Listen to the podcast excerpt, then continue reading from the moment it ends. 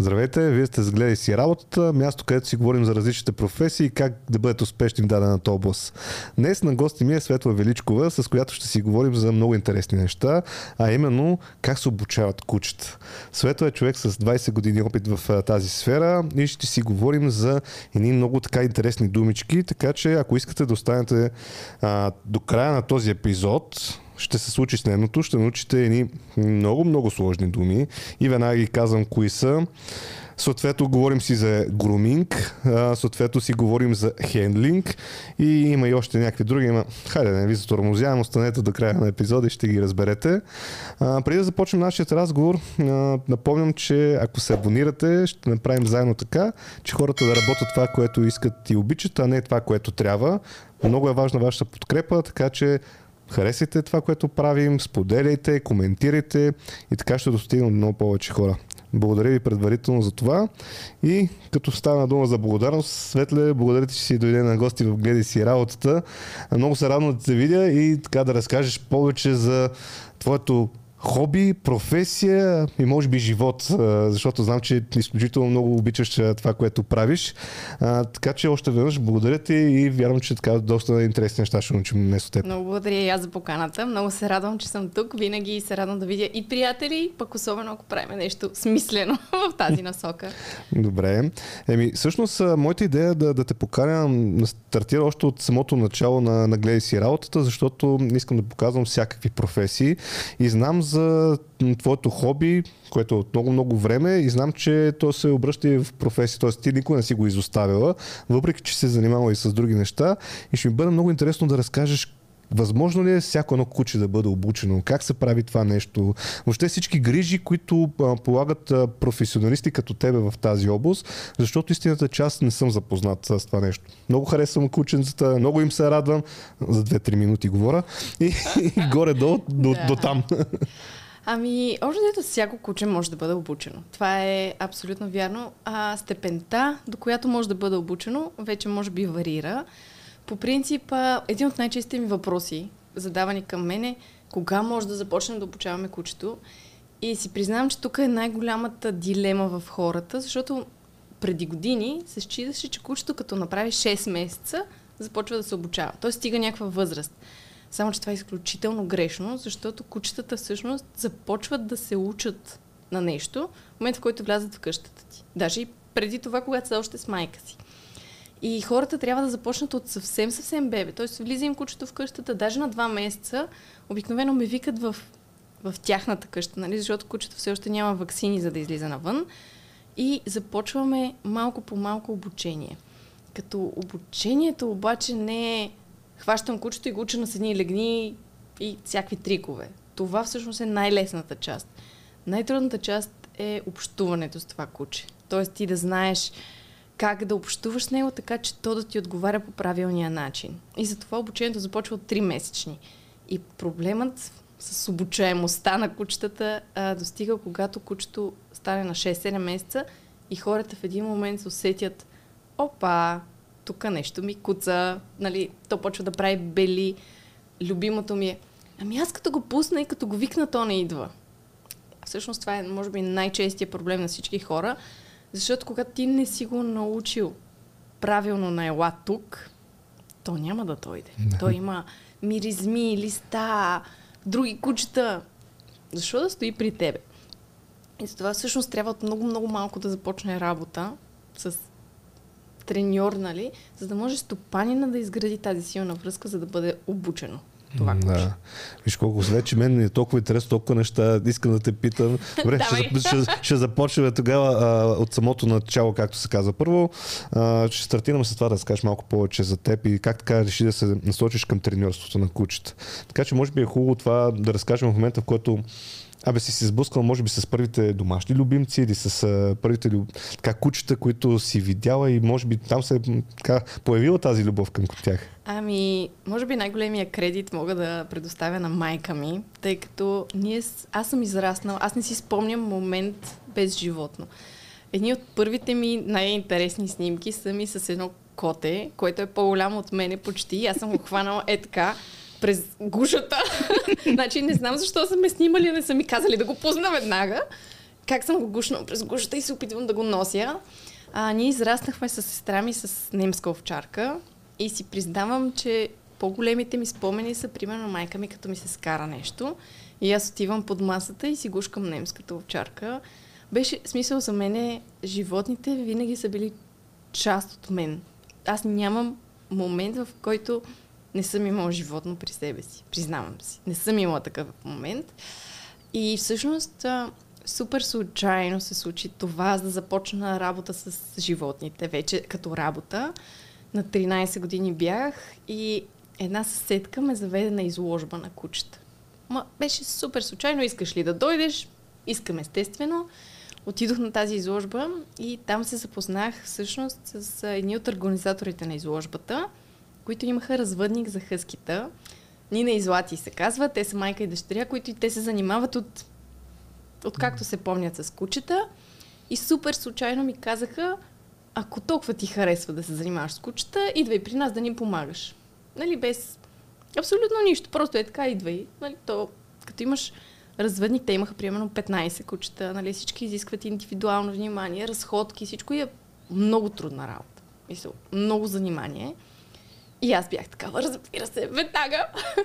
И всъщност оттам си разменихме контактите и аз започнах да ходя от време на време при тях, да помагам в развъдника, оттам по изложби, оттам да водя кучетата, да обучавам и то тръгна изведнъж нагоре просто. Може да се каже, че е любовта от пръв поглед, нали, с животните и просто тогава не оставаш тази си любов.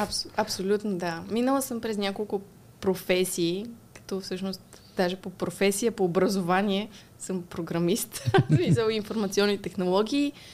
Но през всички тези години аз продължавах да ходя по изложби и да ходя да тренирам кучета в свободното си време. И въпреки, че то си стана от хобби, напоследък си стана и професия. Ами тук е хубаво, ще разкажем и за това, което правиш изцяло. Всъщност, можем да започнем с това, че, което му е интересно, с това, което ти се занимаваш и твоите колеги, защото аз знам, че сте екип, може малко по-късно да разкажем и за тях, е да влязат на svidoc.world. Съответно там ще могат да се запознаят с всичко, което вие правите, което се надявам да разкажем пък ние сега в този разговор. Добре, всъщност ти тогава на 13, започвайки да ходиш да помагаш с хъските те, най-вероятно ти така започваш да се обучаваш, нали, какво трябва да се прави. Ти в този момент мислиш ли, това е нещо, с което искам да се занимавам много дълги години?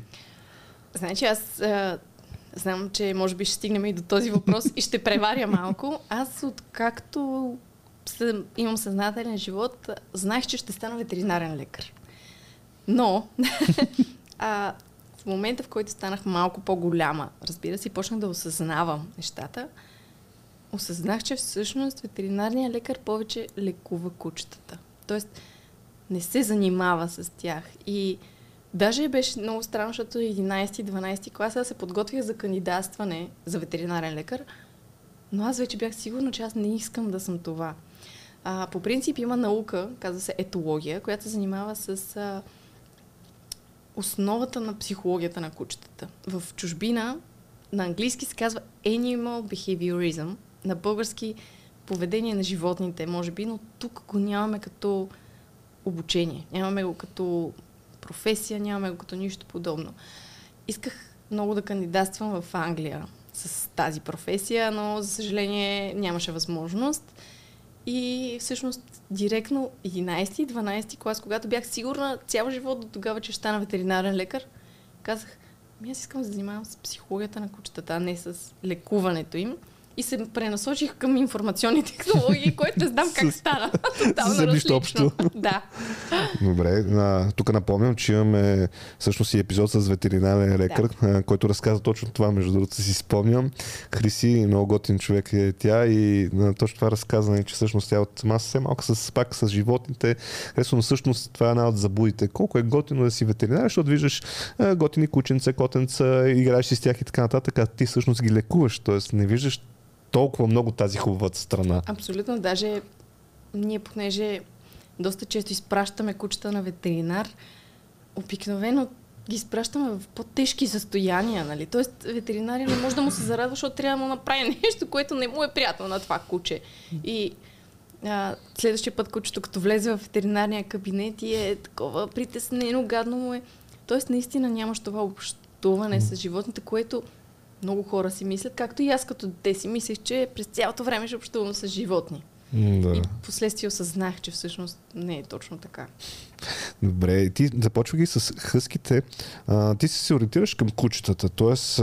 не си кривала от пътя си, примерно с други животни или нещо подобно. Кучетата е твоята страст. Определено кучетата. Всъщност аз съм яздила доста години, преди да си щупя крака, след това нещо се отказах. На кон, паднах от кон и си щупих крака. Много ми беше интересно, защото много се приближава психологията. На 30 години си взех и котка, но колкото и да мисля, колкото и да преминавам през всичките животни, с които съм имала допир, нищо не се доближава до кучетата. Като усещане. Основно, буквално това усещане, че някой супер много те обича и не може без тебе. Това просто е уникално чувство. Да. Аз също тук знам, ти имаш две деца, но и две кучета. Нали? Тоест, вие сте си едно голямо семейство. Нали? Кучета, и котки и риби. И котки и риби. Добре. Започвах и с хъските. След това какво започваш да правиш? Тоест, най-вероятно ти започваш да се обучаваш в тази сфера. Кои са следващите стъпки, които правиш в тази насока, нали? За да се занимаваш с кучета? Значи, признавам си, че преди 20 години това беше изключително странно нещо. Аз съм изключително благодарна хората, с които се запознах, защото заради тях всъщност аз станах толкова добра, защото когато искаш да водиш кучета на изложби, всъщност това е хендлинга, да поясня тази сложна дума. Добре. Хендлинг всъщност означава човек, който води куче. Дали ще на състезания по agility, на състезания по защита, на изложбени. Изложбата всъщност е състезание по красота, така да го кажем. Човека, който води кучето, се нарича хендлер. И ти колкото и да искаш да станеш хендлер, ако няма какво да водиш и никой не ти дава своето куче и нямаш собствения, разбира се, няма как да станеш такъв. И всъщност аз покрай това, че водих много кучета и станах по-известна вече сред тези среди, хората ми се доверяваха да ми дават техните кучета. И знам, че нали, тук гледай си работата е насочено с това как можеш да станеш такъв. Признавам си, че все още в България е много трудно. Няма училище. Има всъщност за деца едно училище, което е клуб Млад водач. Всъщност, където децата могат да се запишат и там доста хора си водят кучетата с идеята хем да тренират кучетата, хем децата да тренират с тези кучета. Но е много трудно, защото трябва да намериш някой, по-скоро на който да му станеш сянка, да го следваш навсякъде и да водиш кучетата. Тоест, както си била ти в началото, може би както да... бях аз, да. И всъщност аз на 16 години отидох във Франция в един развънник с 100 хъскита. Добре, бързо израства за 3 години, добре. Това може би ми беше най-голямата школовка, една хубава руска дума, може би. Там... Признавам си, че такова нещо не може да си представят повечето хора. Нямаш живот, реално. Мисля, аз не знам жената, която беше там. Тя се грижеше една жена единствена, на 60 години. Се грижеше за приблизително 100 хъските. Беше вау! Но там ходихме, примерно, ти цяла седмица се грижиш за тези кучета. Ставаш в 7 часа, храниш 100 хъските. 2 часа, 3. Решат се, грумират се, всичко правиш с тях и примерно петък вечерта тръгвате за изложба, пътуваш 400 км, събота и неделя си на изложби, водиш кучета. С кой ги караш толкова кучета или ти не ходиш с всичките 100? С коли, не ходиш само с всичките 100. Примерно имахме 5-6, които бяха в момента се наблягаше на тях да ходят по изложби. Ходиме на изложбата, представяме кучета, да връщаме се неделя вечерта. И нямаш почивен ден. Ти понеделник пак влизаш в този цикъл на хранене, гледане, подстригване, оправяне. И си признавам, че когато се прибрах и ходих на училище тогава все още и можех, примерно, след училище да правя нещо друго. Нали, да се прибереш, да гледаш филмче, да слушаш музика. Беше вау. Вече си представя, прибира се, пускаш да гледаш филмче, примерно Ласи или там някой с кучета. Ами не, по-скоро се стараеш да нямаш нищо общо с кучета. Да. Нищо общо, нали? Защото просто, но там, значи аз много съм доволна, че го направих това нещо. Аз съм ходила няколко пъти в годините там по 1-2 месеца, примерно. Защото просто израстваш изключително бързо. Осъзнаваш, че можеш да имаш, да носиш отговорност и ти. Защото днешните деца на 16-17, родителите им ги гледат до 22, докато завършат, те не са работили нищо и реално повечето от тях нямат никакви отговорности даже. Докато с кучетата ти отговаряш за живот. Мисля, това си един цял живот пред тебе. И от тебе зависи дали е живо, дали е нахранено, дали е напоено и всичко. За мен е даже това децата да се грижат за кучета, тъй като аз от 13 годишна имах мое куче. То беше моя отговорност. Естествено, когато пътувах, нали, майка ми, слава богу, се включваше. Но ти отговаряш за това същество. Можеш ли да си го представиш? Ние на по 30 едва се оправяме с 2 деца. Моето мнение тук за мъжете и жените е така доста различно. Аз, добре, че жена ми не гледа децата. Ако имахме и кучета, със сигурност тя ще да бъде човека, иначе ръчидали са на мен е край. Иначе горкото куче. Да, не се знае дали ще е живо. Но да, в смисъл това от малък да започнеш да отговаряш за живо същество, за мен е беше страхотно. Да, но учи на голяма отговорност. Нали? Аз съм виждал и съм си говорил с мои приятели, познати, които имат домашни любимци, че всъщност това е, как да кажа, те го включват като той става част от семейството. За мен всяко куче си става част от семейството, да. Несъмнено, но го включват дори в израстването на децата покрай него, точно заради тази отговорност, че трябва да се изведе, трябва да се нахрани, трябва да се внимава с него и въобще всякакви такива неща. Ами това е едно от нещата, които изключително често повтарям, когато хора ме питат за кученца. Няма, болен съм. Няма, има снежна буря навънка. Няма такива неща. Ти трябва да го изведеш. Сега не говорим примерно за йорките и чихуата, които понякога хората даже ги гледат само вкъщи, като котка. Аз, нали, за мен е странно това, защото аз съм имала винаги големи кучета. Но няма, спи ми се, искам да стана по-късно. Извеждаш кучето в 8-9 и после сега пак си лягаш. Нали? Кучето не може да... Представи си само следното. Първо, ние не искаме кучетата ни да пишкат вкъщи. Естествено. Учиме ги да пишкат навънка. Представи, на тебе ти си ходи до тоалетна и цяла нощ не можеш да отидеш. Нали? Ти когато искаш, отиваш реално до тоалетна. А това куче няма този избор, тъй като ние сме ги научили да стискат. Няма къде вкъщи да си изпишкат. И ти си го разходил 8-9 вечерта, да кажем, най-късно. И само си представих то колко време трябва да стиска. И буквално това ми е най-големият проблем с хората, егоистичната страна. Ма аз искам да се наспя. Само, че нямаш тази опция. Или имам температура. Излизаш. нямаш друга опция. Разходката повлиява добре на температурата, така че се разхождат с кучето. Съгласна съм. Да, особено ако е зимна буря навънка, да, ще ти паде температурата веднага. А ти всъщност отиваш във Франция с цялата и тази идея, че там ще научиш толкова много неща. Това ти е целта, да вземеш знанията. Да, значи отидохме там, всъщност отидох във Франция при сръбкиня жена, което беше голям шок за мен, защото аз нито говоря френски, нито говорих сръбски тогава. Вече свободно си говоря сръбски от доста години насам. Беше много... Признавам се, че първия път беше доста голям шок. Ти си свикнал вашите да те обгрижват, вашите да те перат. В смисъл, на 15-16 години признавам се, че аз не бях...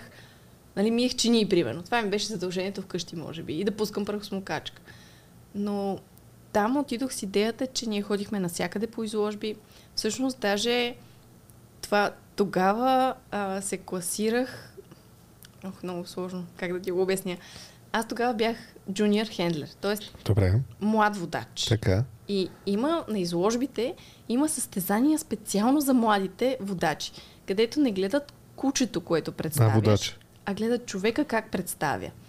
И в чужбина, в България също вече има доста застъпени деца, които искат да го правят това нещо, но в чужбина това си е огромно състезание. И аз там на толкова състезания бях ходила, бях печелила толкова първи места, че ме класираха за една изложба в Англия, където само с квалификации се ходи. Това е Crafts, се казва. И това е, може би, една от най-големите изложби въобще в света. И няма да забравя как ме питаха, нали, тъй като аз бях там само 2 месеца. И за тези 2 месеца се класирах. И ме питаха, добре, искаш ли да ти дадем тази квалификация? Само, че да отидеш на изложба в Англия, да си намериш куче, което да водиш, нямаше как да стане, нали? И аз отказах, естествено, и дадоха на второто момиче квалификацията. Но това за мен беше един от най-големите ми постижения там, защото аз ходихме на всяка изложба, аз участвах с кучета. През цялото това време ти се учиш на нещо. Тоест ти всеки път, в който представяш едно куче, виждаш какво не е било правилно, какво е било правилно.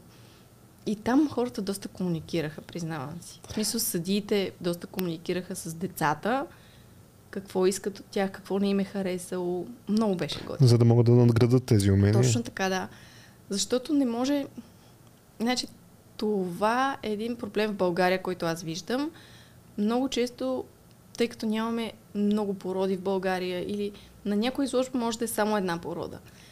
Аз винаги ходя на изложба с куче, за да чуя недостатъците и какво не е правилно. Защото тогава може да се опиташ да градиш върху това нещо, да го поправиш. Докато ако винаги ти кажат, ако си единствено куче и ти кажат, супер, то печели всичко, някак си не чуваш това, за което си отишъл. Защото съдията е човека, който трябва да ти каже, това куче има недостатък тук, има положителни качества тук, това му липсва, примерно. И ако това нещо е поправимо, да можеш да го оправиш. Докато ако си единствен и то спечели всичко, признавам се, че не е толкова интересно. Не е толкова яко. Да. А всъщност, защо се правят тези представи? Защо се правят изложби на кучета? Много интересна тема. Да. Защото ти каза, нали, младия водач, как се учат, пък съдиите им казват така, пък това са плюсове, това са минуси, тук може да работите, тук да направите. Ма защо го правим това цялото нещо? Идеята на изложбата е страхотна. По-скоро идеологията въобще на изложбите е страхотна. Значи породите са създадени от... Има изключително стари породи, но да кажем преди около 200 години започват да се създават стандарти на тези породи. Примерно в някоя държава има, да кажем, най-известната порода, може би в България, лабрадор или голден ретривър. Тоест, аз като ти кажа голден, ти си представяш едно животно с леко по-дълга, такава златиста козина, вече може и по-беличка, кремава да е, представяш си главата, представяш си едно куче. Само, че си представи през тези 200 години, ако нямаше някакъв стандарт, който да казва, това куче трябва да има примерно права горна линия, т.е. гърба му да е прав, да има опашка, която е права назад, да има крака, които са прави, успоредни и въобще главата да изглежда по един какъв си начин. Има стандарт. Има стандарт, който трябва да се спазва. Идеята е, че след още 200 години, като някой каже Golden Retriever, човека трябва да си представя почти същото куче. И идеята на изложбите е всъщност екземплярите, които се приближават най-много до стандарта, те да печелят най-много, следователно те да се възпроизвеждат най-много. Нали? Всичко довежда от това поколението на тези кучета да може да е най-искано. Защото аз ще дам един пример, който много не ми харесва, но няма как да не го дам. Работих в една клиника и докараха един ротвайлер. И много голямо, хубаво куче. И нещо, не знам защо, аз го гледах, му отворих устата. Естествено, това е професионален навик.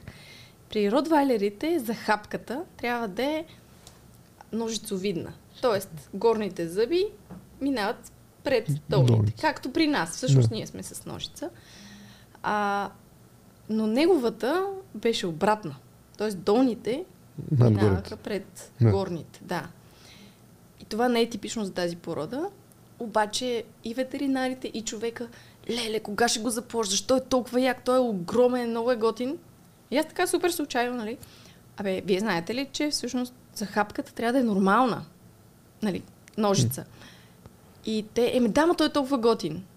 Но в този случай, примерно, това е всъщност, ако това куче отиде на изложба, то ще бъде дисквалифицирано. Тоест, няма да може да се възпроизвежда, няма да му бъдат дадени оценките отличен, Тоест това куче се доближава до стандарта, за да може да се възпроизвежда. Защото обратната захапка, щом при това куче е станало обратна, това е някакъв проблем вече и в челюстта. Т.е. долната челюст е пораснала повече. Някакъв проблем е, независимо какъв. Не се знае след колко поколения тия кучета може въобще да, нали, примерно да им расте долната челюст и те да не могат да ядат. Тоест доказано е, че при тази порода захапката трябва да е по този начин. И това е идеята на изложбите, да не се допускат генетични. Всъщност, за да можеш да разплодиш едно куче, то трябва да има генетични изследвания за определени болести. Всяка порода си има техни болести.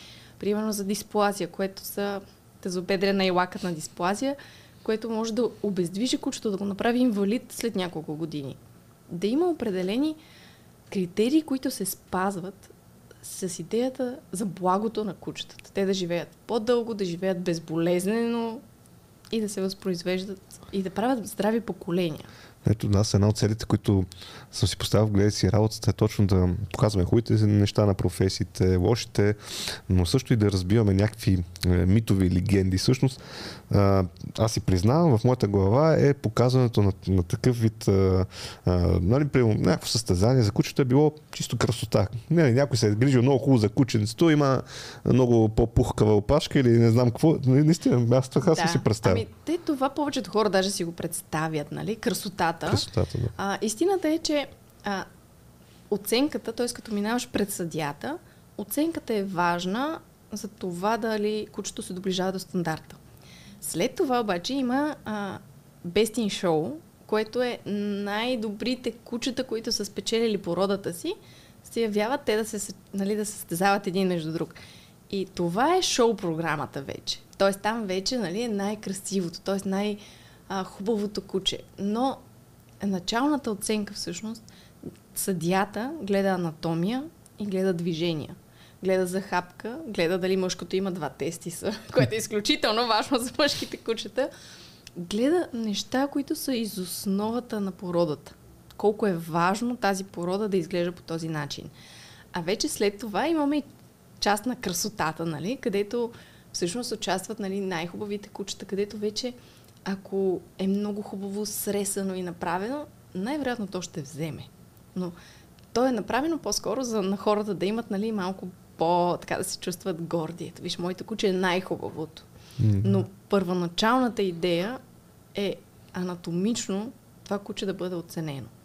Защото ние имаме много кучета, всъщност, които имат криви крака, имат нещо, което ти никога не би забелязал в едно куче. Ама никога. Обаче само си представи кучето става на 8 години и тези крака вече започват да са болезнени, да го болят ставите, да го боли абсолютно всичко. Не е окей това куче да продължава да се развъжда. Защото неговото поколение със сигурност ще наследи този проблем и цялото нещо идва от благосъстоянието на кучето. Ние искаме всяко следващо поколение да бъде по-добро от предишното. И най-малкото да се запази вида. Да се запази вида и здравето. Да. Добре, ти всъщност във Франция ги научиш тези неща. Идвайки си в България, практикуваш ли тук? Той започва ли? Защото за мен в България винаги, не знам, това с кучетата може би е някакво по-така настрани занимание, хората да ги показват на изложба, на състезание или нещо. Ами много затворена общност. Наистина. Има хора, които се взимат супер случайно родословно куче, въпреки че за мен всички кучета трябва да останат само родословни и осиновени. Защото един от най-големите проблеми всъщност за развалянето на породите са фермите за кучета, където, не знам, със сигурност трябва да си гледал репортажи, има примерно в чужбина основно правят репортажи за такива. Място, където гледат 200 кучета на едно място, развъждат ги на всяко разгонване женските, не се грижат за тях, продават ги като топъл хляб. Всяка сутрин, да. Няма как тези животни да бъдат здрави и да ги продават здрави. И всъщност това е най-големият проблем, че между съседското развъждане, тип аз имам кученце, ти имаш кученце, ще ми дадеш едно като да... Да, не ги знаем какви са. В смисъл не сме правили изследвания, не сме правили абсолютно нищо, просто ги мешаме и след това не се знае какво ще излезе.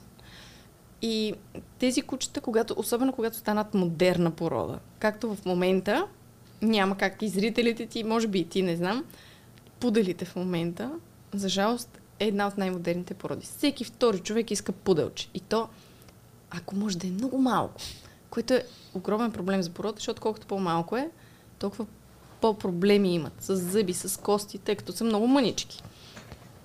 И в момента, може би 80% от пуделите в България са неродословни, а пък... Да, да. Тук... се случват... 80% от пуделите са неродословни. Да.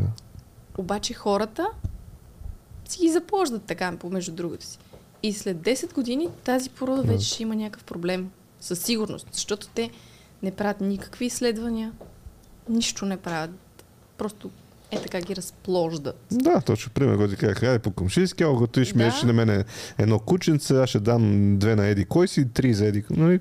Значи, то може да стане абсолютно същото, когато имаш и родословно куче. Но това куче трябва да отишло на минимума всъщност, който клубовете задължават, са 3 отлични оценки, което реално е абсолютно нищо. В смисъл, отиваш на 3 изложби, е така за кеф.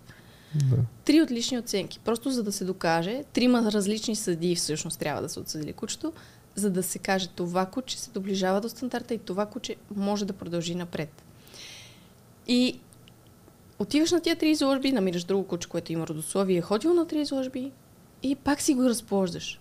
Но кученцата вече се знае, те ще имат родословия тези кученца и ще се знае, че това куче наистина прилича на породата си.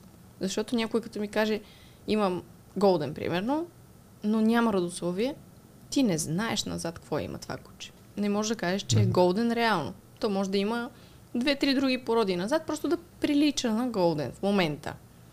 Ясно. Добре, ми тогава се връщаме към тази професия. Нали? Тоест едно от нещата, които човек, който обучава кучета, е така наречен хендлинг. Нали? Така. Хендлинга е, да, воденето по изложбите. Така. В този хендлинг каква е работата на човека, който го прави? Може би тук е хубаво да разкажем повече за хендлинг. Естествено. Ами тук е много, много е странно, защото за повечето хора това е изключително просто. Реално това е тичане на кучето в кръг така. И стоене право. Буквално като ти го кажа, ти си представяш, че това е супер просто нещо. Карам го да тичи, да стои право. Да, това е. Абсолютно това е. Тук работата на хендлера е да представи кучето в най-добрата му светлина. Тичането е изключително важно да е в тръс. Тоест кучето да не подскача и да не тича много бързо. А стоенето в стойка всъщност е най-важното, като го поставиш в стойка, анатомично то да изглежда правилно. И буквално, даже аз като го говоря си мисля колко просто звучи отстрани, но всъщност е доста трудна работа, защото ти трябва да гледаш през цялото време съдията, дали той гледа кучето. Кучето през цялото време да стои правилно. Примерно, ако съм го поставила и то просто е право, но предните му крака са е така, настрани някак си изкривени, то съдията ще каже, това куче има някакъв проблем и ще му даде по-ниска оценка. Идеята е, че ти през цялото време трябва това куче да го представяш по правилен начин. Но иначе е много просто.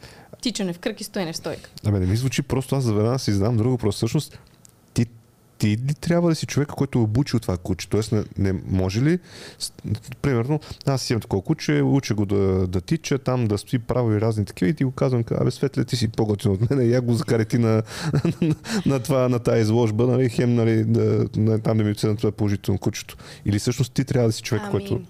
Има стопани, които много добре се справят. Имам една стопанка, която буквално ми дава кучето понякога преди изложбата, аз го взимам и го водя. Но в повечето случаи проблемът идва от общуването между човека и кучето. Тоест аз, за да изведа едно куче, това, което изисквам от стопаните, е кучето да ме обича. Защото, за да се представи в най-добрата си светлина, това куче трябва да харесва това, което прави. Имах едно куче, което толкова преди години, наистина тогава и аз не разбирах чак толкова, признавам си, толкова го бяхме натренирали. Тоест то беше перфектно. Обаче влиза в ринга, започва да тича, и е такъв един седно. Това е най-скучното нещо на света. Застава в стойка и той е така. И то, само като го видиш това, няма как да му дадеш дори първо място, просто защото той изглежда супер тъкчено. И реално за това аз даже не мога да кажа, че ги тренирам толкова. Тоест аз не ги тренирам да стоят супер мирно, като нали, като струни. Аз по-скоро искам да показваме, че на тях им харесва това нещо. И може би тук е най-трудната част, нали, защото ти трябва да покажеш пред съдията. Съдията има 1-2 минути да оцени кое куче му харесва най-много. И обикновено, когато кучето маха с опашка, когато се радва, когато виждаш някаква емоция, винаги привлича. Абсолютно винаги. Тези кучета, които просто седят и нищо не правят и нямат пламък в очите, то самото куче няма да привлече съдията да го погледне. Аз точно си мислех колко всъщност и това колко е важно общуването между кучето и човека, нали? Защото тази химия, тя се усеща и от случаи от съдиите, нали? И започвам се повече си мисля колко много общи неща е между общуването човек-човек и общуването човек и животно. Определено. И аз, тъй като имам 2 деца, много често хората ми се сърдят, когато давам примери с децата. Но психологията, всъщност ти е важно да разбираш психологията на кучето. И не можеш да си представиш колко прилича на психологията на децата. Просто не можеш. Аз съм изчела, може би, стотици книги, основно на английски. За жалост на български няма достатъчно информация. И всъщност един от основните методи, по които аз обучавам, това е бихевиоризма. Той на български мисля, че няма друга дума. Общо взето там не се говори за кучета, мишки, плъхове, каквото и да е. Там се говори за психологията и за начина на общуване. Независимо дали между човек и куче. Даже напоследък, последните статии, които съм чела, са основно за деца с аутизъм, защото има изключително добри резултати при деца с аутизъм, които всъщност този метод на обучение се прилага върху всички. Ти като HR, съм сигурен, че ти се налага да прилагаш някои психологични методики, за да накараш хората да се чувстват по-добре, да се откриват. Абсолютно също правим и ние с кучетата. Да, аз точно заради това си го мисля колко общи неща има. Много, да. Много. И реално при мен е, всъщност хендлинга е изключително лесен за мен. Защото когато разбираш психологията на животните, как мислят те и как можеш да общуваш с тях, то наистина е супер лесно. Може би най-трудната задача в моята работа е общуването с хората обаче. Защото ти трябва да накараш стопанина на това куче да разбере как мисли кучето. А ние хората все още имаме много устаряло мислене за кучетата, че кучето живее на синджир на двора. Нали, това е... И му се хвърдат от вечерята, каквото останало от хляб. Не, накиснат хляба вода. Да. Това е просто... Да, просто е така и кокали. Само едно голямо моля, не давайте никога варени или минали термична обработка кокали. Кучетата и дивите същества могат да ядат кокали само сурови. Защото минало термична обработка този кокал започва да се цепи и да се чупи по ужасни начини. Така че, моля, никога не давайте пилешки кокали след пиле на грил. Никога! Да, много е опасно. Да, реално имаме много остаряло мислене за кучетата. Ние, тези, които се занимаваме професионално с кучета, ги гледаме като деца. Моите кучета специално, аз обожавам да ми спят в леглото. Няма такова нещо като ще си разлигавиш кучето, ако ти спи в леглото. По-скоро трябва да знаеш ти искаш ли го това нещо или не. Нали? Ти ако толкова много искаш да си спиш кучето в леглото и аз като треньор ти кажа не може. Абсолютно глупост. Ако ти искаш да го направиш, прави си го, нали.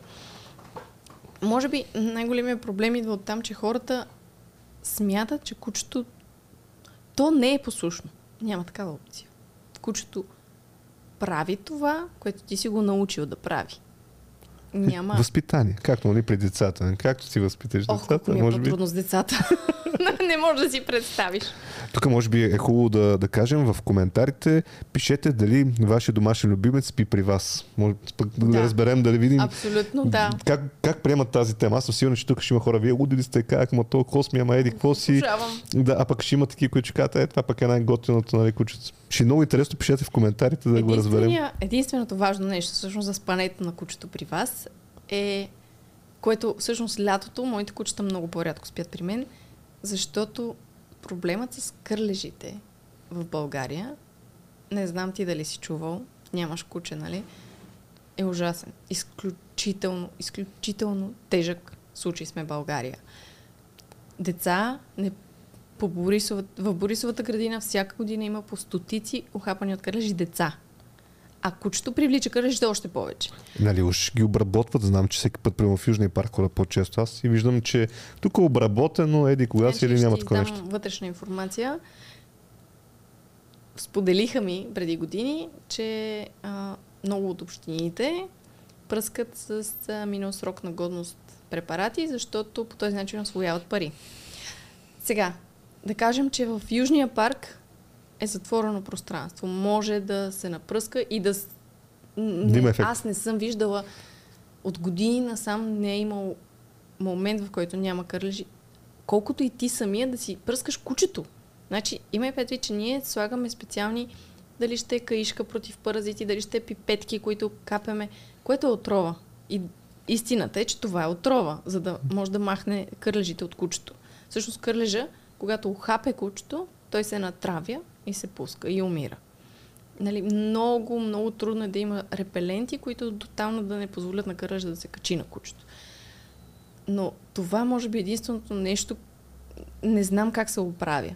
Признавам се, че това е огромен проблем на...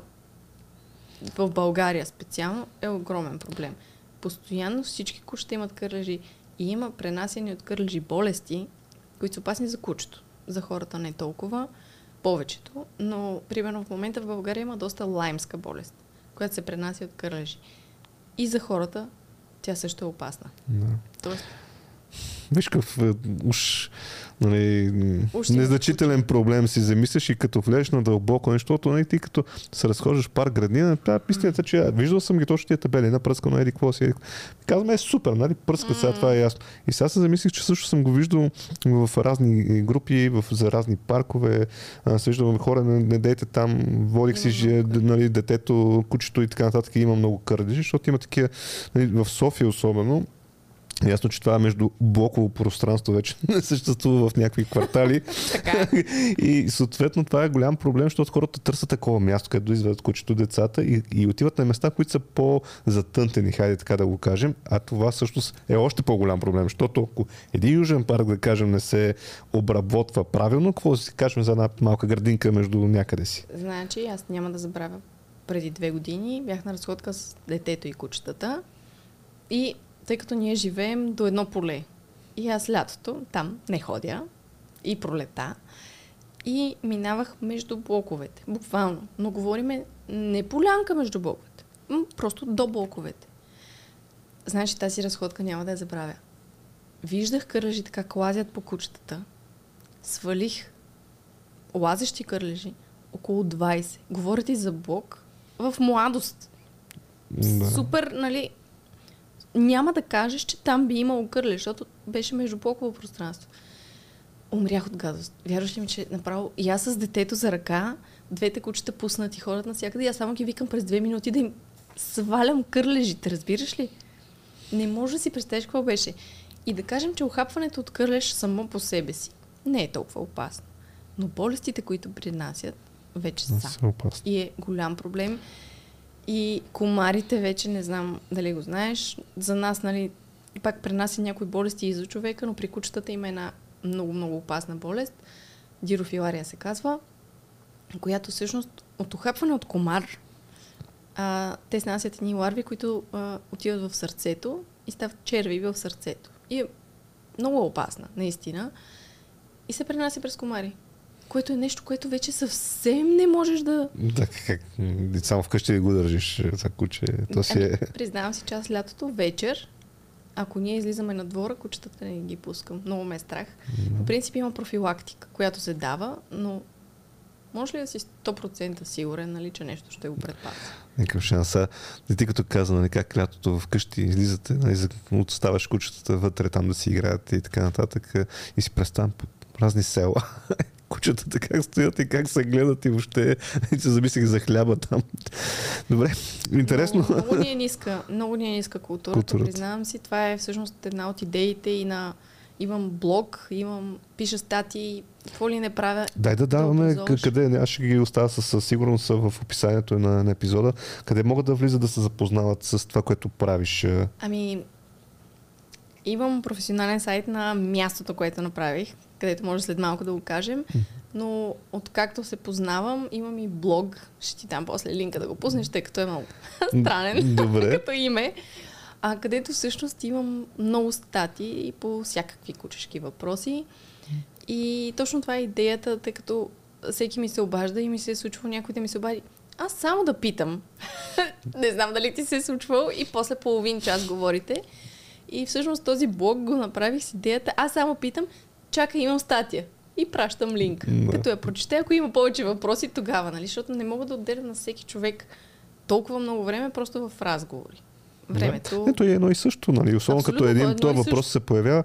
Тук ще е много полезно, защото съвсем за нашата насоченост на подкаста е за хора, които искат да се занимават с дадената професия, но тук също виж колко много полезни неща можем да дадем за хората, които имат домашни любимци, които да кажем не са се интересували толкова много. Аз съм най-щастливия човек на света, един човек да е разбрал за теб в момента и да каже, бе, всъщност аз правя ли най-доброто за моя домашен любимец? Точно това е. Буквално да правим най-доброто, на което което ни е възможно. Защото тук искам и да добавя нещо. Нищо не е на всяка цена. Също така. Примерно, много често срещам кучето трябва ли да се разхожда час и половина на ден? И казвам, по принцип трябва. Но аз, когато родих две деца, едно след друго, си признавам, че имам случаи, в които разхождам кучетата по 15-20 минути. Старая се да ги изморя, ма не винаги става. Нали? Нищо не е на всяка цена. Стараем се да правим най-доброто, но то ни е и за децата, и за кучетата. Нали? Да. То тук силно зависи много какъв човек си. Нали? Ако си по-грижовен, най-вероятно си по-грижовен и към децата, и към животните. Така, да. Че... И тук пак, ако се върнем, нали, ако научиш детето да е грижовно за домашни любимици, най-вероятно ще го направиш грижовен родител, най-вероятно ще го направиш грижовен приятел. Нали? Доста е... Много, за мен това е наистина страхотно. Аз имам големи кучета, т.е. те са 30 кг, примерно едното.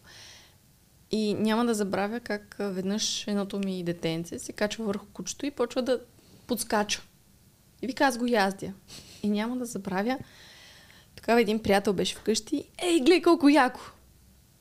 И аз поудях. В смисъл, това, че кучето е по-едро от детето, не значи, че детето има правото да тормози живо същество.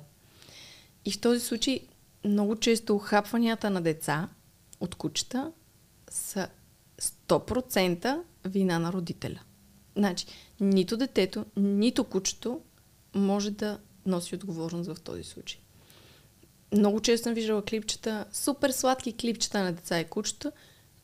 Детето седи и бърка в ушите на кучето и ти виждаш кучето как почва да си свива ушите, да се притеснява, да диша тежко.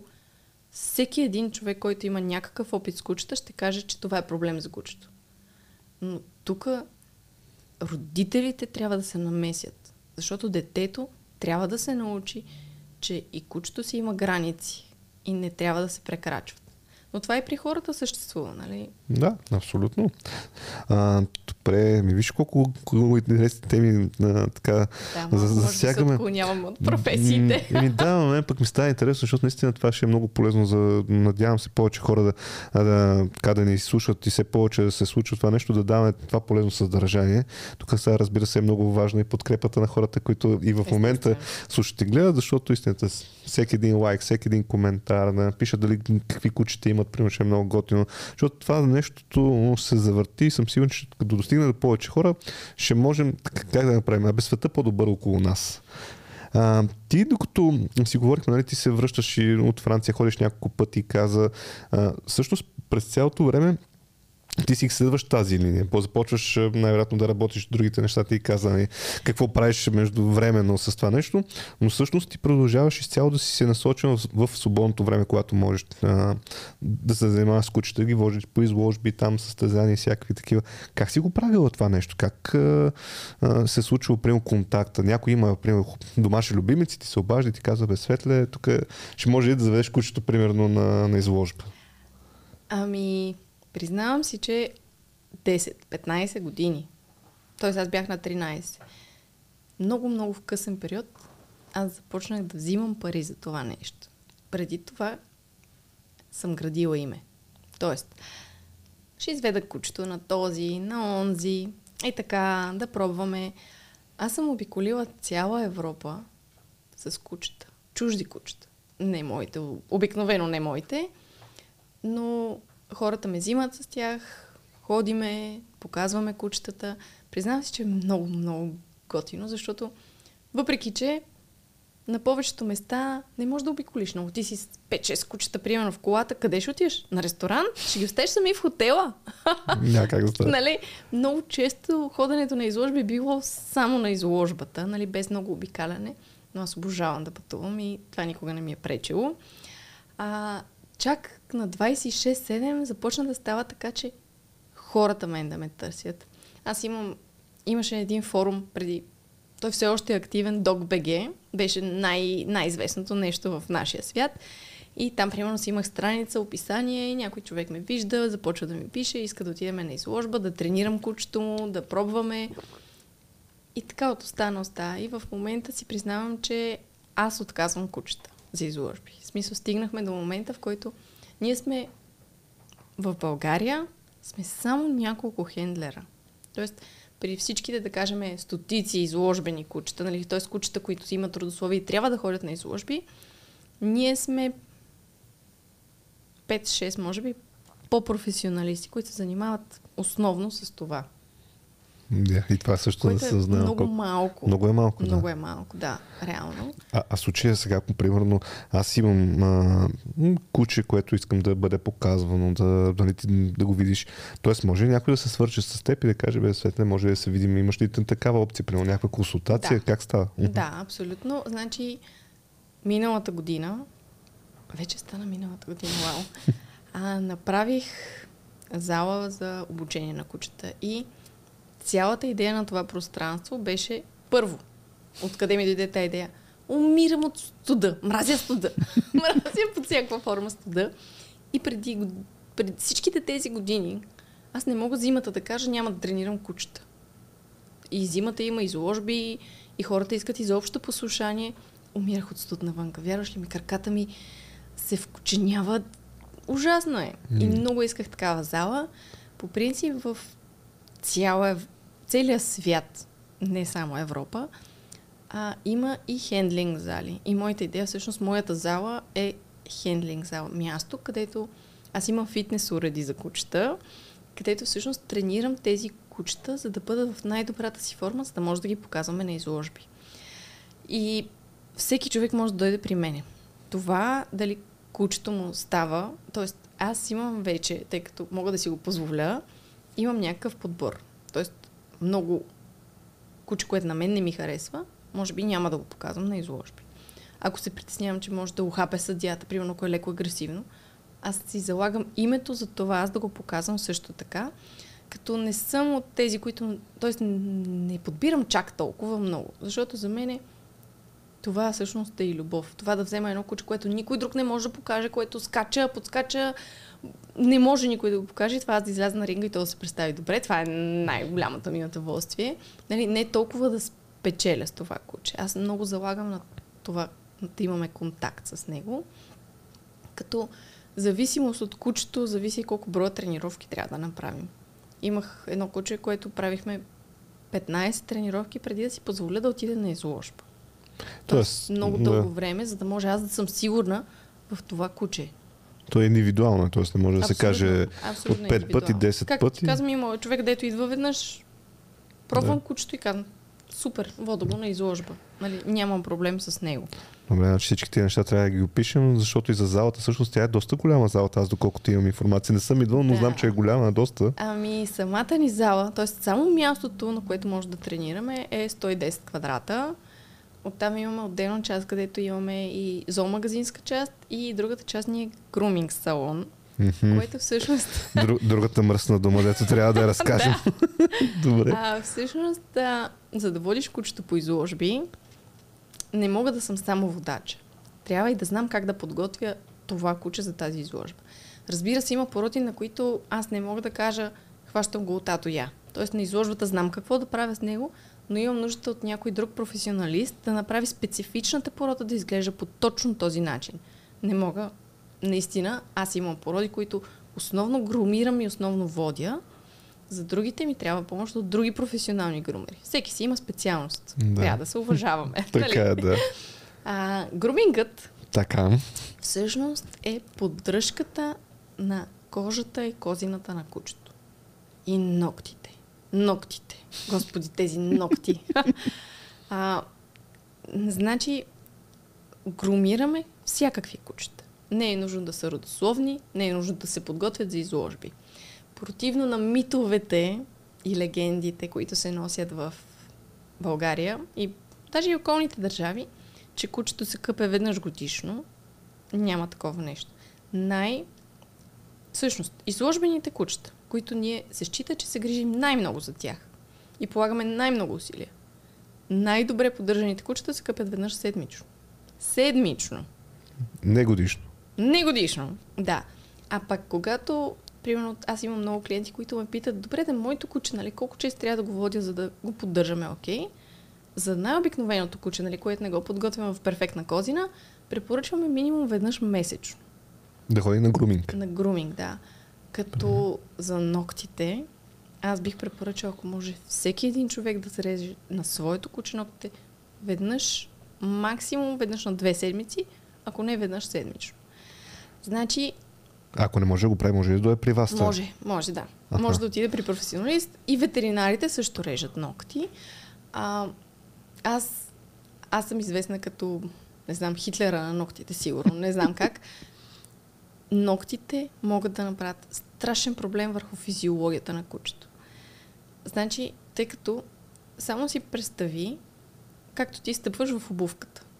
Представи си, ако ти израснат много ногтите и всяко едно стъпване ти набива нокътя навътре.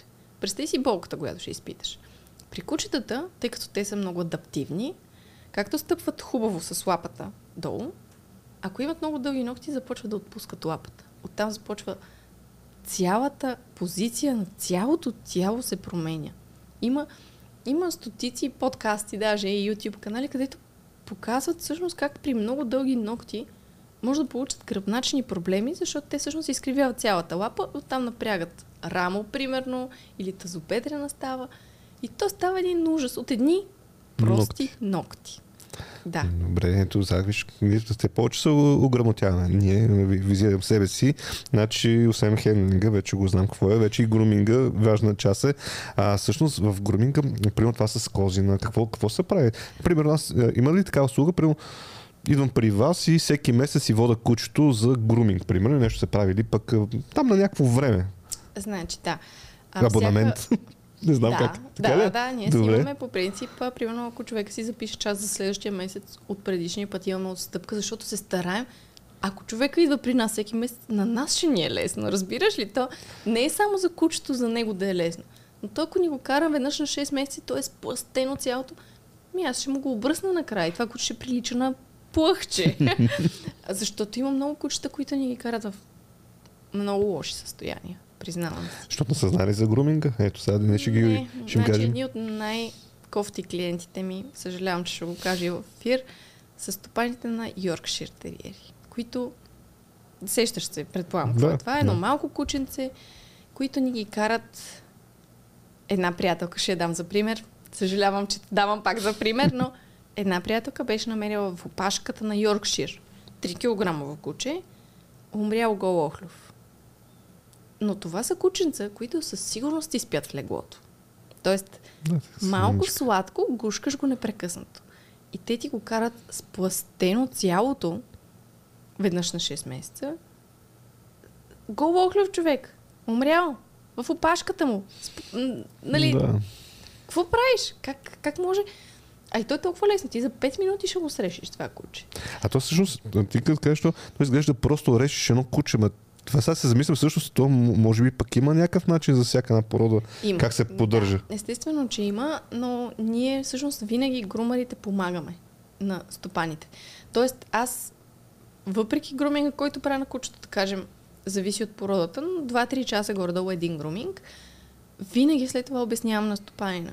Даже много често ми се е случило да му казвам, моля те, вземи си точно тази четка или гребен, за да решиш по точно определен начин.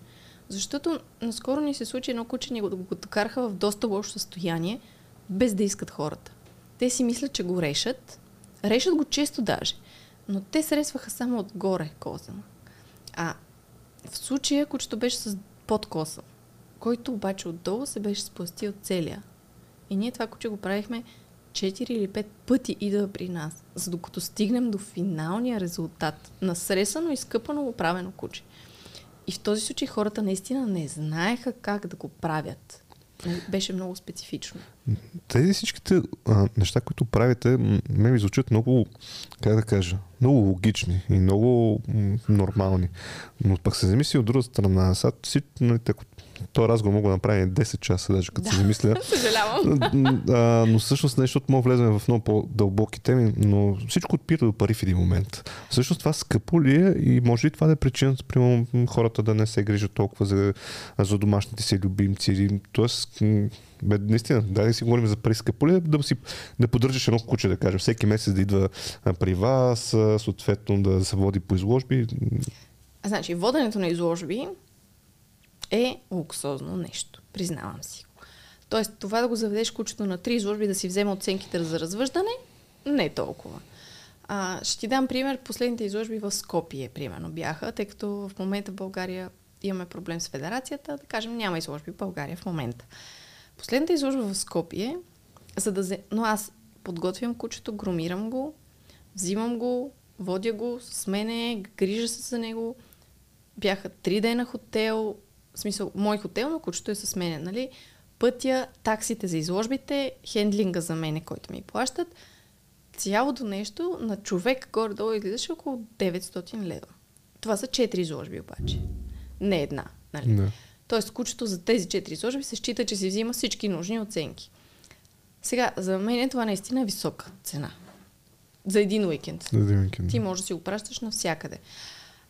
Обаче груминга и поддръжката не мога да кажа, че е много скъпо нещо. Значи, за голямо куче, примерно, най-големите кучета, които идват при нас, да кажем Newfoundland. Не знам дали знаеш какво е това. Сан Бернар. Аха, добре. Сан Бернар. Така. Огромно куче, с много кози. Нали, ние го къпем. Всъщност, груминга включва къпане, сушене. Имаме спа процедури специални, естествено. Рязане на ногтите, почистване на ушите, подстригване където трябва. Тоест ти си взимаш, караш ми едно кално мръсно куче, взимаш си го перфектно. И сушено. Тоест, това е може би най-важното, че ние ги сушиме до пълна сухота, за да можеш ти да излезеш, ако ще го ставиш в двора, то да не настине. Цялото това нещо, да кажем, за Сан Бернар струва 150 лева. На идване. Наведнъж, да. Това е голямо куче, колко много грижи. Нали? Да кажем, една от най-скъпите услуги. Нали? Ако кучето е много заплетено, таксуваме отделно пари за... А гордо, колко струва, примерно, аз и това не знам. Виж, не съм подготвен. Стандартна порода, не знам кое е най-масовото куче, да кажем, или от овчарка. Немска овчарка пак е скъпо, защото просто е много голяма. Болонка. Имал съм болонка като малък. Няма такава порода. Няма ли? Няма значение. Това е измислена порода. Да кажем, за една болонка, за къпане, сушене, оправяне и абсолютно всичко е горе-долу 70 лева. Тоест, на тебе един ресторант навънка за 2 човека ти излиза повече, сигурно, вече. Не, то по-скоро може би пак майндсет, нали? Ясно е, възможности е едното, но и другото е чисто майндсет. Има животно, ти трябва да се грижи за него. Тези неща, някои от тях можеш ти да ги правиш, ти каза. Нали, можеш да си го изкъпеш, можеш да го... Но ако не си, как да кажа, нямаш възможността да го правиш, хубаво е да отделиш ни средства и професионалисти в тази област да го направят. Знаете, много често, когато ме питат за малки кученца, за мене, ако откажеш един човек да си вземе кученце, значи си направил добро.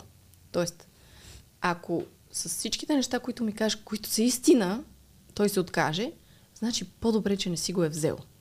Абсолютно съм против кучетата да се взимат просто от емоционална гледна точка, защото е много сладко. Ветеринар всеки месец, храна, високо качество. Мисля, всичко излиза доста пари. Да не говорим, че аз примерно имам 2 кучета, обезпаразитяването им, което е всеки месец задължително, на едно от тях излиза около 50-60 лева. Това е всеки месец. нали, нямаш пропускане. Защото, да кажем, на груминг, ако ти си го поддържаш много добре и го решиш, и му чистиш ушите и ногтите, на нас може да ни говориш само за подстригване. Да кажем, веднъж на 2-3 месеца. Ако си го поддържаш, докато ветеринарните разходи и тия неща няма как да ги отложиш. Качествената храна. А да не ти говоря сега покрай проблемите с Брекзита, проблемите с увеличение на всички цени, инфлация, ток и така нататък. Храните на кучетата се увеличиха поне 20-30%, което е доста голямо увеличение за просто храна за кучето. Нали? Не хляб, не кокали варени. Не хляб и не кокали, да. Говориме или за висококачествена гранулирана храна. Сега напоследък доста разпространено и много полезно е суровото хранене, което пак е доста скъпо, защото това е не е само сурово месо. Това е месо с вътрешности, с зеленчуци, с специални фибри, т.е. много неща включени в едно. Естествено, гранулираната храна е доста по-евтина, защото е масово производство. А ако купуваш чисто месо... Е, тук също един апел. Пишете в коментарите с какво си храните кучетата. Може би това ще е много интересно да видим с какво... Масово, давайте масово с какво си храните, откъде си купувате, колко взимате, често сменяте ли храна. Колко на месец ви излиза поддръжката на вашето куче, примерно. Да, това ще е също много интересно, нали, ако се заформи такъв коментар, за да видим, нали, наистина какво се случва и да даваме някакви примери, нали, за това нещо. А всъщност аз се замислих за нещо, което не знам дали го имате също като слуга. Аз съм човек, който нямам куче. Съответно имам 2 деца. И тези деца си растат. И в един момент, сега знаем, децата много обичат. Мамо, тате, колко е сладко, колко. И примерно аз се навивам и казвам, добре, ще взема куче за вкъщи. Мога ли, примерно, се обърна към теб, към вас и да кажа, хора, вижте сега, имам голям проблем за разрешаване, ще трябва да взимам куче вкъщи, ама идея нямам, не знам как се гледа, не знам какво да си купа, абе нищо не знам за кучетата. Има ли такъв начин да се свържа примерно с вас и да си говорим на тази тема и кажете, абе, приятелю, сега ще ти кажем тия работи? Задължително е. Значи това е, може би, едно от нещата, които искам най-много да насоча хората. Аз предлагам и онлайн консултации, т.е. някой от Димитровград, откъдето иде, може да ми звънне да направим една консултация. Защото хората наистина не знаят, няма информация. Тоест, информацията в интернет е толкова разнообразна, че не винаги хората дори да искат могат да я филтрират и да я подберат. Да кажем, ако ти напишеш, искам кученце Golden Retriever, първите резултати ще излязат от OLX. Където обаче основно са фермите и между съседското развъждане. Това, което първо не знаеш дали ще вземеш здраво кученце. При всички положения нашите притеснения от тези развъждания на такова нерегулирано развъждане е здравето на кученцата. Имаме много познати с взели кученце от зоомагазин или от някъде купено, което просто почива на първата или втората седмица, защото вече е болно. И ти, колкото и тъпо да звучи, няма как да го върнеш, нали? Абсурдно е, като си го взел вече, но само си представи, ти си донасяш семейството на тези 2 малки сладки дечица, които го обожават вече, и то на следващата седмица умира. Представи си какъв шок ще е за тях. Мани за нас, ние ще го преживеем някакси. Да. И реално здравето, и примерно когато вземеш куче от лицензиран развъдник, собствениците на развъдника остават с теб до целият ти живот. Целият живот на кученцето. Във всеки един момент можеш да го питаш този човек за каквото и да е. Това е най-голямото качество. Защото, представи си, ти си взимаш някакво кученце от зоомагазин, искаш да питаш нещо. Кой ще питаш? На кой се обаждаш? На ветеринария за нещо. Но той знае ли точно за тази порода пък специфики? Нали? Има си толкова специфични неща за всяка порода, че наистина най-добрият вариант е да си общуваш с човека, който е развъдил това кучило. Добре, значи мисля, че поразказахме за груминга. Всъщност за спато, сега ще ти кажа един за спа на кучета, кога за първи път аз видях, че има спа за кучета. Сега не знам, преди няколко години беше, с жена ми, ти я познаваш, съответно се разхождам и аз виждам в един мол спа за кучета, виждам и съм такъв, чакай малко, тя какво става? Тук нещо се обърка и тя какво се обърка? Виж ли, спаза кучета тя. Еми да, има спаза кучета. Как спаза кучета? Нали? Бях шокиран. Какви са процедурите? Какво е спато за кучета? Ами, значи, спа всъщност е процедура, която подпомага кожата и козината, естествено. Има няколко вида спа процедури. Най-известната и най-разпространената е вани с озон, които слагаме и специални соли вътре, и специална козметика, естествено. Много често и козметиката, която използваме, всъщност е спа процедура, защото важно какво има вътре в нея. Озона има изключително добри отзиви върху от стопаните. Имаме отзиви върху кучета, които имат проблемна кожа. Примерно късокосместите, въпреки че хората си мислят, че няма никаква грижа за тях, имат много често дерматологични проблеми. При помераните, примерно, малки, сладки, пухкави кученца, има една много неприятна болест, която не може да се открие генетично, която много често е свързана и след бръснене на кученце, която е опадане на козината. Алопеция X се нарича, която всъщност тук също е много важно да имаш някаква представа от порода, защото померанчетата, ако се обръснат с машинка, е много вероятно това да тригърне, да предизвика точно тази болест, да опада козината на кучето. Тоест ти като грумър си отговорен след това за състоянието на това куче реално. И озона много помага на тези проблеми. Има една друга спа терапия, която е с въглероден диоксид. Идеята е да насити кожата с въглероден диоксид, за да може тя да качи в производството на кислород и да възобнови кожата. Естествено, продуктите, които използваме, имаме един български продукт, който е страхотен, също има страхотен отзив, страхотен ефект върху кучетата с черноморска луга. Не знам дали си чувал хората, които много често на Черноморието се мажат и с скал и с всякакви такива неща. Да, съм ходил и съм се мазал. Да, ами аз не съм. Искам много да опитам. Но тази черноморска луга всъщност действа по същия начин като на хората. Върху кожата действа, има противовъзпалителен ефект. Страхотно е. Мирише ужасно. Нали, може да си представиш. Но след това, като изкъпем кучето с хубав шампуан, балсам и всичко, и то вече мирише по-добре. Вече е супер. Добре, ти казвам, един човек, който се занимава с кучета като теб, човек, който обучава кучета, има много-много специфики в това цялото нещо. Нали? Тук говорим за тренировки, за хранене, за много работи, за поддръжки, за груминг, за груминг и всякакви такива неща. Но всъщност ти как се обучаваш на това нещо? Казахме, ние нямаме нещо специализирано, където може човек, който иска да се занимава с това нещо, да отиде да го учи. Университет или там нещо подобно. Но да кажем, ти как развиваш своите способности? Едното е ясно практика. Нали? Тоест, трябва да си намериш, както ти си направил преди време, нали? Място, където да специализираш, нали? Ако можем така да се изразим. Но след това как обогатяваш своите знания, защото те се появяват нови медикаменти, нови препарати, нови идеи за отглеждане, примерно, на даден куче. Предполагаме така. Ти как се обогатяваш? Ами, първо, аз съм завършила няколко онлайн курса, което, естествено, това е. В смисъл, за мен не е достатъчно. Четене, книги, информация. Вече има и страхотни, наистина, онлайн източници с клипчета, където всъщност можеш да видиш нагледно.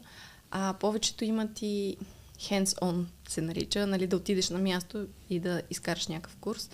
Признавам си, че за груминга вече има много сме напред в груминга. Аз когато започнах, всичко беше крадене на занаят. Абсолютно всичко. Руснаците са светлинни години напред и основно от тях крадяхме каквото можем. Впоследствие вече се появиха, може би първите онлайн курсове, които гледах, бяха преди 10 години, когато тогава все още в България нямаше и развита груминг среда. В момента от 2017 даже има Българска груминг асоциация, на която и аз съм член, която всъщност се старае да развива груминга като професия. Вече го имаме и като професия, зоофризьор се казва, в кадастъра с професиите на Република България. Това е страхотно начало, защото в момента всъщност изграждаме и НПО-та, центрове за обучение на кинолози, Там ще има не само груминг, там ще има и тренировки, ще има и кинология, е науката за кучетата. Тоест отглеждане, възпитание, груминг, изложби, стандарти, абсолютно всичко свързано на едно място и вече има къде да ходиш да учиш такова нещо. Ето, ако не си направя, може да направиш един онлайн курс за, примерно, за груминг или пък за, може да знам за хендлинг. Това е супер идея, обаче 24 часа не ми стигат. Ако можех някакси да открадна от някъде, имам идеи. Всъщност главата ми блика от идеи за какво ли не. Но си признавам, ти знаеш, особено с две малки деца, времето ти не стига за нищо. Абсолютно факт. Аз също толкова много неща искам да направя, за да съм максимално полезен на хората. Сега започнах да правя една поредица, която е 10 въпроса, примерно, или 10 грешки, които си направил в CV-то, или 10 грешки, които си направил по време на интервю, или 10 въпроса, които се задават на интервю. Някакви етики с идеята, да, точно да е полезно, но истината е, да, времето е нещо, което много трудно се управлява. Ето, може би 10 съвета за управление на времето. Сега се сещам, че също може. Ще го гледам веднага. Пускай го. При мен е много лесно първи съвет, вече го знам. Намерете си жена, дето да гледат децата, иначе за нищо няма да има време. Ако си жена, която гледа децата. Ето, тогава не знам. Няма да казвам какъв е варианта, че твоят мъж ще ми се кара после. Няма да го гледа. Той няма да го гледа. Пример. Добре, аз мисля, че докато разказваме всичко това, което ти се случва, т.е. обясняваме и твоята професия, обясняваме професията на хората, които се занимават с обучение на кучета. Всъщност ти не го правиш сама, доколкото знам, ти имаш екип, с който го правите заедно в зала и, да, и така. Значи, признавам си, че хората идват заради мен основно.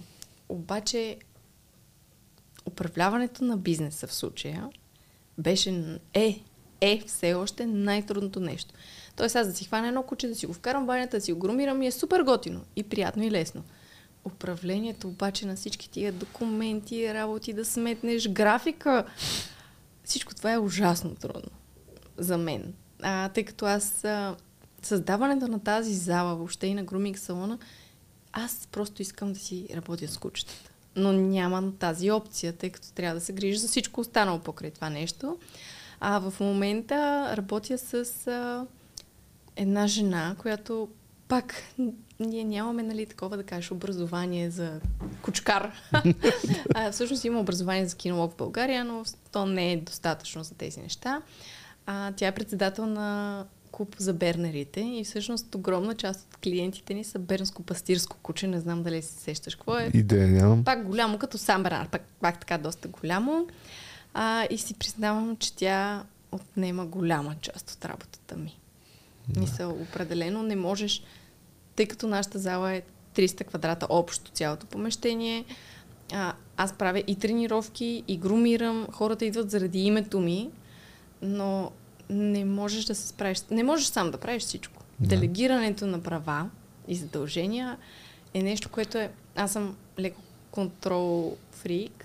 Мисъл, много обичам да контролирам нещата и е много гадно. Това е нещо, върху което трябва... Това като се освободиш от това нещо, нещата ще ти тръгнат и другата посока, да знаеш. Знам, абсолютно го знам. Много ми е трудно, опитвам се да делегирам изключително много неща, защото в момента това, което се случи, миналия месец, примерно, децата ми и след това аз бяхме болни по няколко дена. Но това е момент, в който ние спираме работа. Да. Тъй като... Жената, с която работи, Ани, тя много добре спря с почти всичко, но тъй като аз съм човека, заради който идват, винаги искам да съм там да проверя до край всичко наред ли е. Да, защото си пазиш името, страхта, ако нещо се случи, че може да кажеш... Обаче, ако ние една седмица не работим, защото аз съм болна. Аз съм сигурен, че и това ще го преодолеете, и това ще мине. Сега като започва все повече хора да обръщат внимание на това нещо и като дойдат при вас, ще виж, че ти няма да имаш начин, ще трябва да вземеш още хора, за да могат да го направите. Изключително силно се надявам. Като цяло залата е с огромен капацитет. Ние сме направили, примерно в момента имаме една вана, в която къпем кучетата, но аз изградих цялата баня и направих 4 извода за вани. Тоест, супер много се надявам в някакво близко бъдеще, нали, да имаме и повече хора, които да могат да работят, да можем да поемаме повече кучета, защото от няколко години груминга е много известно нещо в България и грумарите нямат часове седмици наред. И естествено, повечето клиенти се обаждат: "Здравейте, дали днес ще можем да си доведем кучето?" И ти си такъв: "Да, следващата седмица може." Нали, същия ден. Наистина имаме лек недостиг, въпреки че имаме много и кадри в момента, но хората все повече започват да научават за тази процедура. И само си представи, ако ти се не можеш да си къпеш едно куче, което му пада козината в момента, и да го изсушиш вкъщи. И цялата тази козина започва да лети и да навсякъде. Абсолютно навсякъде. Аз за това всъщност нещо, за което съм най-доволна, което направих в залата, е една баня, която е с закалено стъкло отпред, баня и прозорец. Това е. Плочки. Значи имаме снимки с куче с едно избухнало банята, защото ние го сушиме с много силен сушвар, за да мога да изсушиш тази козина. И примерно ти сушиш един час. Цялата тази козина, която лети, буквално си представи кучето по средата и отстрани навсякъде косми се виждат. И всъщност тази баня направих, за да може след това аз водата просто измивам плочките и цялата тази козина пада. Доста и други груминг салони, цялото това помещение с груминга, с подстригването е едно, скъпането. И цялата тази козина се полепва по всичките ти инструменти, по абсолютно всичко. И всъщност тук опита от това, че съм била на много места и съм видяла, успях да си направя това, което най-много върши работа, според мен. Знаеш ли, че като си говори ми хрумва нещо, не знам дали може би си го мислила, но сме си го говорили. Също се замислях, че ако има хора, които искат да се занимават с това, да обучават кучета, както ти си направила още на 13 годишна възраст и няма къде, може да помислиш и върху това като момент. Т.е. да идват при вас в залата, да започват едно по едно и това нещо първо ще даде възможност на хората, които искат да се занимават с това нещо, наистина да се докоснат, както да видят, защото това е човек с толкова опит, нали, като тебе, ще може да им покаже много неща, не да ходят до Франция, както се казва, като теб, за да го виждат, но ще виждат такъв опит, другото, което на ваше ви пък даде възможност да взимате повече клиенти. Ние имаме момичета, които са всъщност още джуниор хендлерите, които идват да ни помагат. И значи тук има няколко такива мемета, иконки и каквото и да е. Това, което хората си мислят, че правим и това, което всъщност правим, значи 90% от времето сигурно си го прекарваме в чистене. Тъй като много често идват и кучета, които пък живеят може би и на двор и препикават залата и то започне ли се едно, следващите надушват, значи вярваш ли ми, че огромна част от времето си прекарваме в бърсане и събиране на изпражнения и бърсане на пикня и то отново и просто е едно never ending story, нали, никога не приключва това нещо. И двете момичета, които сега идват при нас като стажантки, супер много ни помагат. Ние им даваме и да къпят кучета, но пак никога не можеш да разчиташ изцяло, защото трябва да си там да провериш. И все пак ние се стараем да ги обучаваме, нали? Тоест не може, когато обучаваш някой, да си сигурен, че той ще го свърши както трябва. Чак когато е свършил някакъв вид обучение, може. Иначе ние имаме дни, основно уикендите, в които каним деца при нас да дойдат и да общуват с кучетата, което за мен е нещо супер готино, защото там, където живея аз, лятото, когато е топло и всички са навънка, аз не мога да се прибера с кучетата ми. Децата спират, почват да им хвърлят топките, като моите кучета са много обучени и връщат топката. Обожават го това децата. Направо всички деца се нареждат и се редуват кое дете да хвърля топката на това куче. Супер готино е. И оттам и дойде идеята, нали, да събираме деца, които никога не са виждали кучета. Имат страх от кучета. Нали.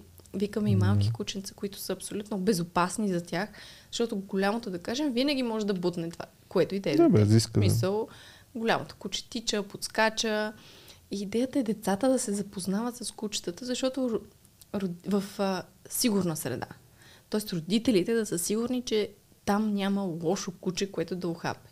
Защото, каквото и да си говорим, на улицата, като срещнеш някакво куче, колкото и да питаш добро ли е такова, проблемът с стопаните, които не си сигурен дали си познават кучето достатъчно добре.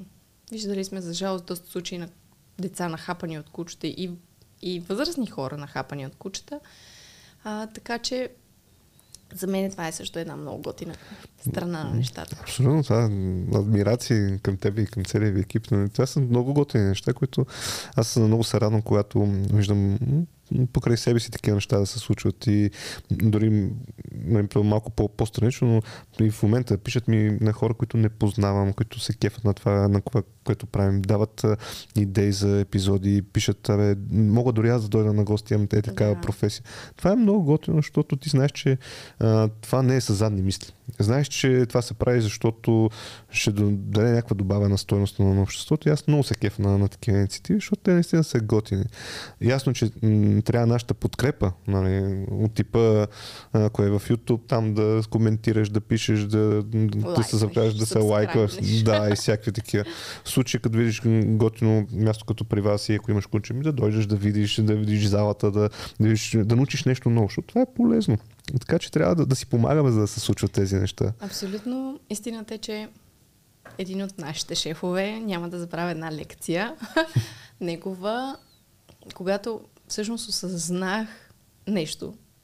Мони, благодаря ти. Тогава всъщност той разказваше как има един момент, в който правиш нещо, то се развива, правиш пари дори от това нещо, каквото ще. Но идва един момент, в който искаш да направиш нещо за обществото. Нещо социално, нещо да оставиш, да помогнеш и на другите хора да достигнат до нещо по-добро, да се докоснат. Независимо какво е.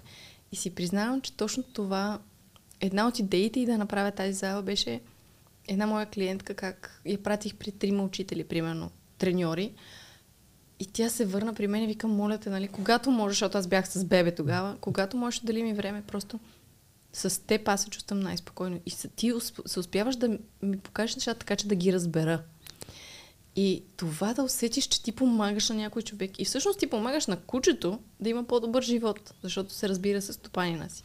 Това е, може би, най-готиното от моята професия. Аз много си изкефа да се свържат с теб различни хора. Казват, слушахме, гледахме в Гледай си работата и затова идваме сега при тебе тук, дай съвет, дай и това, виж кучето, хайде да говорим на спа.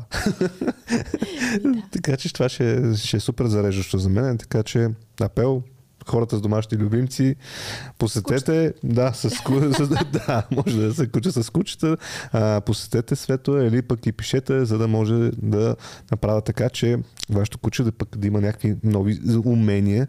Това ми е много интересно също, как се обучава едно куче. Дай някакъв такъв малък пример. Примерно имам куче и сега искам на някакви команди там с едни страни и нещо да прави. Как се учи това нещо? Ме ми изглеждат.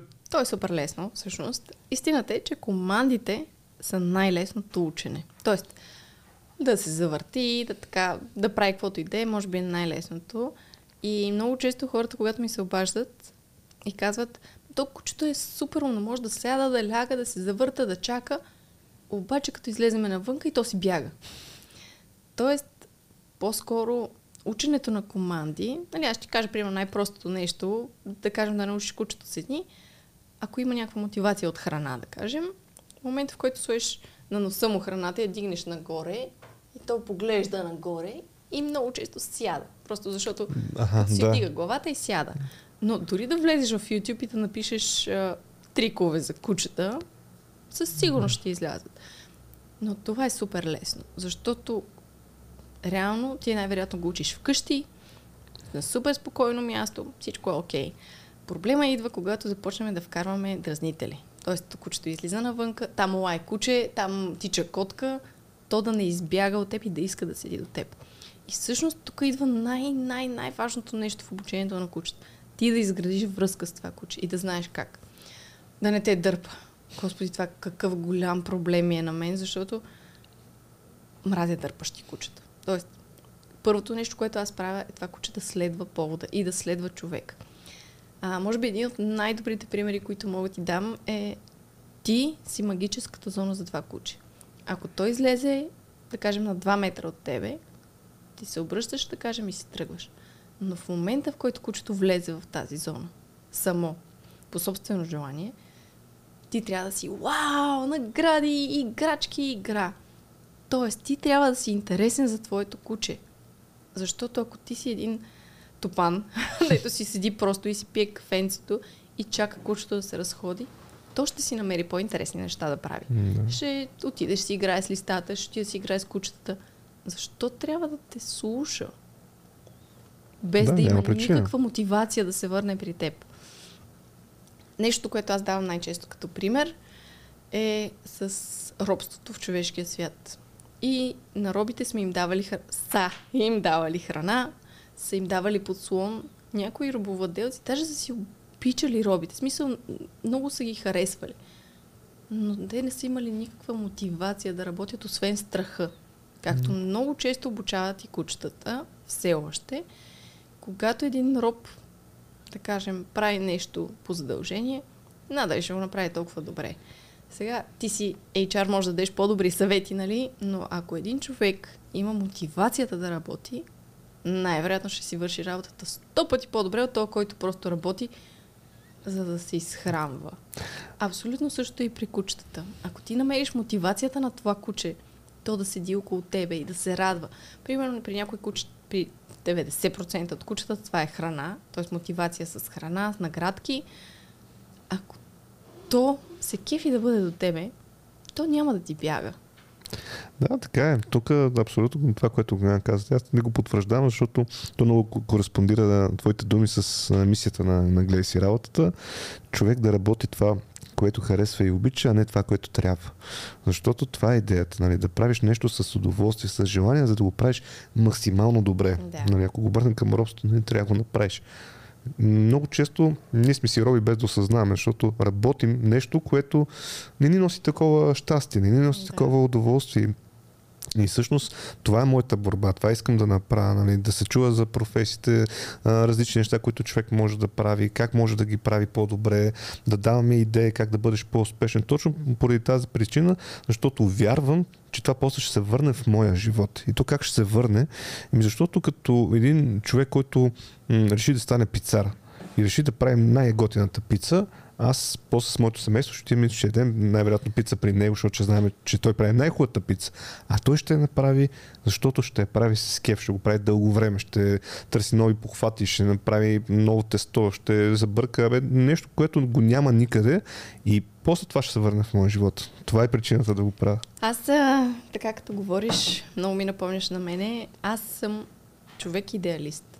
Признавам си. Аз съм с розови очила и много често, тъй като за жалост в кучешкия свят е малко интригански свят. Да. В смисъл, нещо като конкурсите за красота, нали? Може да си представиш. Нали? Моето куче па е по-хубаво от твоето. Да. И аз много го мразя това, да е много мразя интриги и всички работи.